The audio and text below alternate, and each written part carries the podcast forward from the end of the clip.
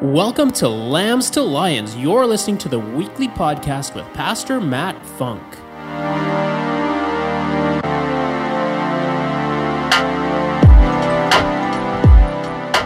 Awesome, man. So I think we're on the right page here today. God's page, okay?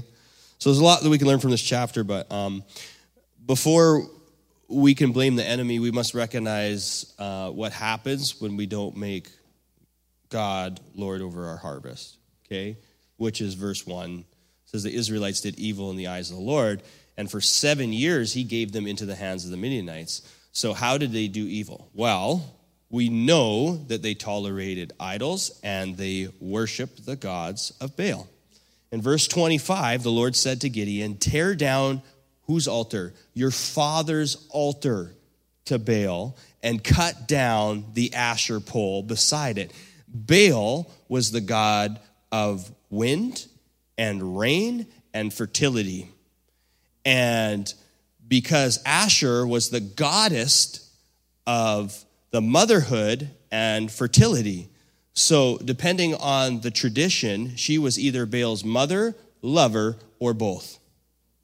Wild, eh? So, they tolerated idols because they thought it would help their crops grow. Think about that for a bit. Have you tolerated what isn't true that is affecting your seed? What have you tolerated that isn't true that's affecting your seed? And it says that it was it was his father's altar. Here's a, here's one that stood out to me. Fathers, don't build what isn't God's will and expect it to be blessed. We're all fathers in this house. Don't build what isn't God's will and expect to be blessed. What we let into our home will affect our harvest. That should be in your notes right there. What I let into my home will affect my harvest. And that includes my children. It was his father's altar that the Lord told him to tear down. So I think what are some of the things that we let into our home, even unintentionally, or that we put before God? Because anything we put before God becomes an idol. And then we start worshiping that thing. Well, I don't bow down and worship that. But do you? Where does your money go? Where does your attention go? Where does your energy go? And when it comes before God and it comes before your family, it definitely becomes an idol in your life. It doesn't take much for it to become an idol. And whenever the Israelites, it says, planted their crops, the Midianites, the Amalekites, Alamakites, and the eastern people invaded the country, Judges 6, verse 3. The enemy will always attack right before the harvest. This is something the Lord has shown me. Enemy's coming when? Right before your harvest, right? I found this to be true in our lives, and that's why you'll hear me say a lot of times, this is in your notes. How many guys have notes? I just realized a lot of people don't have notes. Don't bail out before your breakthrough. I don't know how many times the Lord has said that to us and needs to remind us because we're like working hard, we're right at the harvest, and the enemy wants you to bail out before your breakthrough. The devil knows it's harvest season. It's harvest season right now. We know that. We know this is harvest season. The church is growing. People are more hungry than ever before. And unfortunately, or fortunately, depending on how you look at it, people are more fearful than ever before. So they need faith now more than ever. And the enemy's doing everything in his power to distract you, discourage you, and try to get you to shift your focus from working the harvest. And instead, he wants you to worry about what isn't working. Your job is to work it, but the devil comes in and he wants you to worry about what isn't working or who isn't working. So, how about we do less worrying and more working? You agree? So, remember who is really Lord over the harvest. It says, um, Ask the Lord of the harvest, therefore, to send out workers into his harvest field. Matthew 9 38. He is the Lord of the harvest. We are the workers, right? Colossians 1:16 says that all things were created through him and for him. Why do we work? For him. Who do we do it for? For him. Who is the Lord of it? He is. Right? In verse 11 it says that the angel of the Lord came and sat down under the oak in Ophrah that belonged to Joash and where his son Gideon was threshing wheat in the winepress to keep it from the Midianites. Gideon was threshing wheat in the winepress to keep his harvest hidden. So my first point is the hidden, uh, hidden in the harvest. Hidden in the harvest. Point number one. It's hard to work a harvest when you're in hiding. At least Gideon didn't use it as an excuse to stop working just because he was being suppressed. I'm seeing this all over, not in this house, but all over North America right now. They're calling it the Great Recession, right? People are doing more whining than working, right? They'll find every excuse in the book why. And the honest truth is, in COVID, not everyone like us has continued to work hard, keep our focus on the main thing, keep the main thing, the main thing, keep on gathering all the more as the day approaches. Why? If, if we don't do that, we go through those four D's. We get distracted, discouraged, divided, and we disengage. That hasn't changed, right? But when we stay together as a tribe and we keep worshiping instead of whining, it also gives us reason to work because we worship the God of the harvest, meaning we know we worship the God who gives us work. Is this hitting anybody this morning? It's not like we just worship because we get to sit at the table and fill our gut. No, we worship because we get to work and serve the one true God. And then He will provide all of our needs according to His glorious riches. There'll be more than you cannot contain. That it will flow so much that you cannot contain it. Malachi 3:10. It's all on the tithe. Right? It's giving him first, putting him first. If we put him first, then he is Lord. If we put other things first, then that is Lord of our life. Makes sense? So Proverbs 12, 24 says, NLT, if you don't have this in your notes, I, I don't always write, print out all of it for you, so I encourage you to look it up. Work hard and become a leader. Be lazy and become a slave. I'll say that again. Work hard, become a leader. Be lazy and become a slave. If you're lazy, you will always work for somebody else's dream. And you will never fulfill the dream that God put inside of you. If you work for the Lord with all your heart, right? If you delight in the Lord, then the blessings will chase you. You take delight in the Lord, and He will give you the desires of your heart. You see it? See how that works? But it's right there. It's a genius proverb, and I see it all the time. It's like, yeah, sure, be a slave. But we're only a slave to one master, and his name is Jesus. And he's the one that came to set us free, right? So there you go. So I believe that God showed up to Gideon because he was willing to do whatever he had to do. That's one thing you can see. I'm going to keep working, even if it means I'm working in the wine press. I'm not going to use this as an excuse. Well, everybody says we got to shut down, so why gather in the first place? Why, you know, why, why, why share the gospel? Why, why, why? You know, like, stop looking at what you can't do and ask yourself, what can you do? There's just so much. Well, my word says that I can do all things through Christ who gives me strength. Come on, right? There's no obstacle too big for God. Just keep working.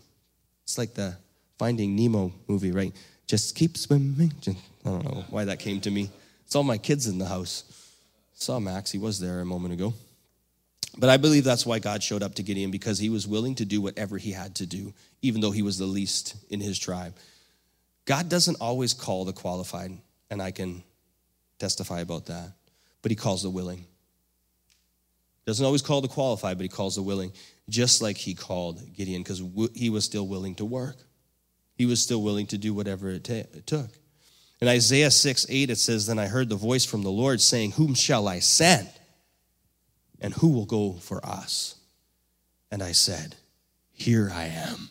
Send me. If you read that in Isaiah, there's an exclamation mark there. So, where have you been hiding um, in the midst of a harvest? Where have you been hiding in the midst of a harvest? And are you willing to keep working when everybody else is worrying? And I got to ask you this what is it that you are working on? Which kingdom? When you abide under the shadow of Shaddai, you are hidden in the strength of God Most High. He is the hope that holds me and the stronghold to my to shelter me, the only God for me and my great confidence. Psalm 91 verse 1, Passion Translation. Beautiful, eh? Let's go back up to verse 2. When the angel of the Lord appeared to Gideon, he said, The Lord is with you, mighty warrior. So, the second point I want to talk about is the help in the harvest. The help in the harvest. The first one is hidden in the harvest, second is help in the harvest. We remain sheltered unless we see our strength. We remain the victim unless we see our victory. Again, how we see ourselves determines what we're willing to face. We love quoting Proverbs 23, verse 7 For as a man thinks in his heart, so he is. Continues to say, Eat and drink, he says to you, but his heart is not with you. What you see in this verse is a person who is saying one thing with their mouth, but their heart is in a different place. What you think about matters because it is forming the basis of who you will become. The thoughts and the beliefs of the heart shape the reality of who you are. They shape your thinking, which will ultimately shape your actions. You believe what's in your heart. In order to receive help, you first must be open to receive it in your heart. You with me? Okay. So, who you are on the inside and what you say on the outside doesn't always line up, but it needs to line up. It was designed to line up. The Pharisees, for example, were very good at, at, at uh, presenting themselves as devoted, as righteous people. Yet Jesus called them hypocrites. The word hypocrite in the Greek means actor. The Pharisees were playing a role on the outside that didn't reflect who they really were, who God created them to be hypocrite, actor. Where do you need help with a role that you are playing in your heart that is keeping you from reaping a harvest? Whew. I don't know if it's just the Rex Crane anointing hitting me this morning, but maybe I'm the only one feeling it. I'll say it again. Where do you need help with a role that you are playing in your heart that is keeping you from reaping a harvest? We're going deep, man. We're, we're, I hope you're doing some reflection and writing some notes down. Let's not waste each other's time today. Let's not waste God's time. Okay? Verse 14 The Lord turned to him and said, Go in the strength that you have and save Israel out of Midian's hand. Am I not sending you? Whoa. Andrew, am I not sending you, the Lord says? Jason, am I not sending you? Jason's in the house, the Vincent's in the house. Am I not sending you, the Lord says? Come on, Garth, is he not sending you? You can just put your own name in there. I go around the whole room. So, what strength have we been sitting on? What strength have you been sitting on? Just like Gideon, God is sending us to save others. If all we do is focus on our own harvest, we miss an even greater reward. Here's a good one for you, it's not in my notes. Gideon's pity would have kept him in the wine press. His pity would have kept him in the press, but his purpose caused him to go further. Sometimes it's our pity, it's the victim mentality that keeps us stuck, hidden in the press. Just working on her. I'm just to work on my own thing. There's not enough to go around, so I just got to provide and store up for myself. We never heard that one before. Again, but if all we do is focus on the harvest, we're going to miss a greater reward, our own harvest. If we stay in the press, we focus on the grain, we will remain oppressed and miss God's gain. All the poet said, Amen. Verse 25 Tear down your, fa- uh, your father's altar to Baal and cut down the Asher pole beside it. We can't just blame our parents for our battles. We need to tear down every stronghold, for the weapons of our warfare are not of flesh, but have divine power to destroy all strongholds. Second Corinthians 10 4. So, what have you been tolerating that you need to tear down? Verse 35 He sent messengers throughout Manasseh, calling them to arms. Mm, I could have called this whole message called to arms, but I didn't. And also to Asher and all those other places. So they too went up to meet them. Call to arms. Point three called to confront through the harvest. This is the hardest thing to do. you just want to stick on your own plot, deal with your own weeds, right? Pull your own harvest. You are called to confront through the harvest. Because the harvest wasn't just meant for you. And the Lord is calling out all the workers of the harvest. Gideon was called to confront the idols as well as the enemy that was attacking their harvest and invading their land. The idols and the enemy. Remember, this all started because the Israelites did evil in the eyes of the Lord, and the Lord will bring others into our camp, and He's going to release those whose hearts aren't fully devoted. Are you ready to confront what you need to face so that you can save others and not just your own harvest? That one hit me. Are you ready to confront whatever you need to face?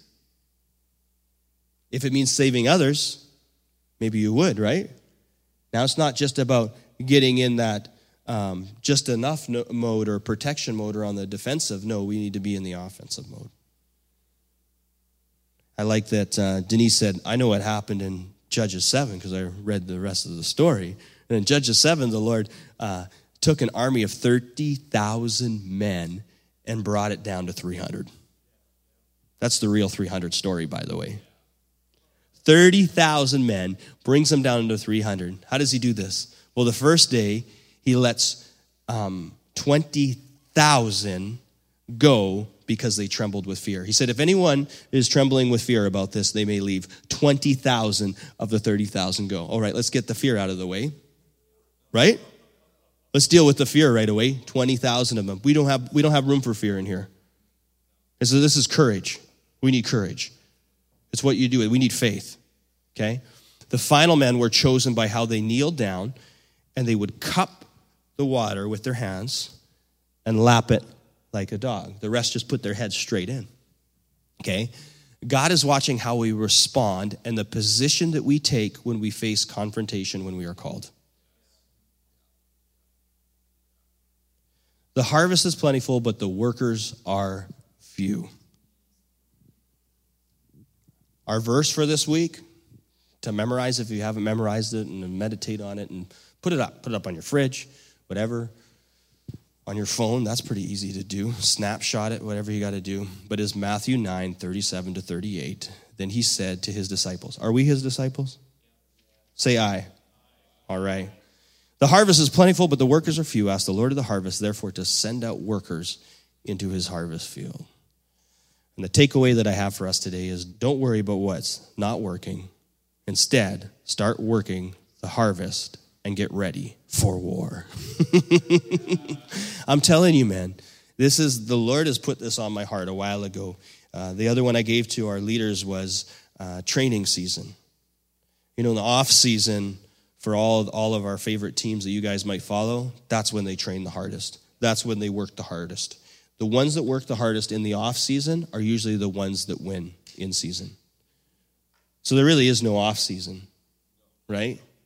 The enemy wants you to think there's an off season that you can just kick your feet up and cruise, and it doesn't work that way. That's why I went through the whole series cruise. But now we're seeing it more than ever. The Lord is sending us if we are faithful with what He has given us. If we are willing to open up our doors, kids team has already opened up their doors to children's ministry in the evening. If we're willing to step out and work in the harvest, and family ministry has been the biggest need, and I thank you for all you men, whether you're serving on Sunday, or you've been setting up the patio for them, or you've been building fences to keep our kids safe inside the house of the Lord, or you're making a shift in this season to help where is needed and to be a father to the fatherless. There is, I am telling you, there is no shortage of amazing women of God that are coming in that don't have men in their life. There's no shortage. They keep coming in, the Lord keeps sending them. And if you ever want to find one, get involved in children's ministry and family ministry. Seriously. And family ministry isn't just kids, it's kids, youth, it's young adults, it's, it's so much bigger, it's multi generational. Um, but the Lord has really been pressing this on my heart that we need to get ready. We need to get ready. And if we if we op- present the empty jars and we're willing to go out to our community and ask for them, what do you got? What do you got? He's going to fill it. He's going to fill it. And we've been praying over it, and I'm, I'm going to put it out there for the first time. And you guys can pray in agreement with me because we're already working towards this one is uh, a men's conference here in November. So, but before that, we're going to already be ready. Before that, this, this house is going to be full, full of kids and full of fathers. And I know there's even some dads in the house and that have it in their heart to meet a godly woman and to be there for her and to be equally yoked. That's happening if, if you're willing to step in, if you're willing to step up. God's already sending them. And I know the men are here. We have such an opportunity, men. So I'm so proud of each and every one of you, for real. Those some of you getting married, having babies. I believe are about to get married. You know, I see it. Anyway, would you stand with me and let's pray? Father God, thank you that we get to be the workers of the harvest. Thank you, Lord, that you're calling us out of whatever our comforts are, whatever our presses are, wherever we've been hidden in the harvest, that you're calling us out. Not just so that we can save our harvest, Father God, but so we can save souls. Lord, I, I just pray for these mighty men that you'd give them such boldness and encouragement. Lord, that they would step into territory they never stepped in before.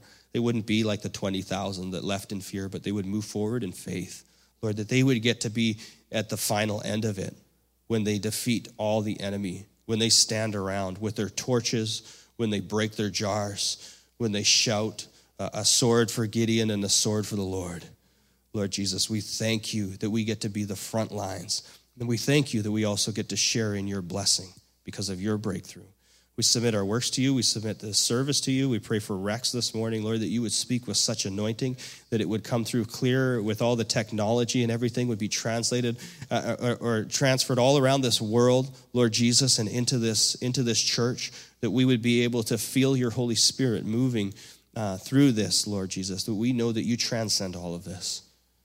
And we ask that you would have your way now in us and through us. Bless their homes, bless their families, and bless their future. In Jesus' name, amen. Thank you for tuning in today, and thank you for continuing to partner with us and for giving so generously to this ministry. If you would like to find out more about how you can partner with us, visit our website at www.wherepeoplematter.church and click the giving link. And don't forget to subscribe and share this with your friends. See you next time.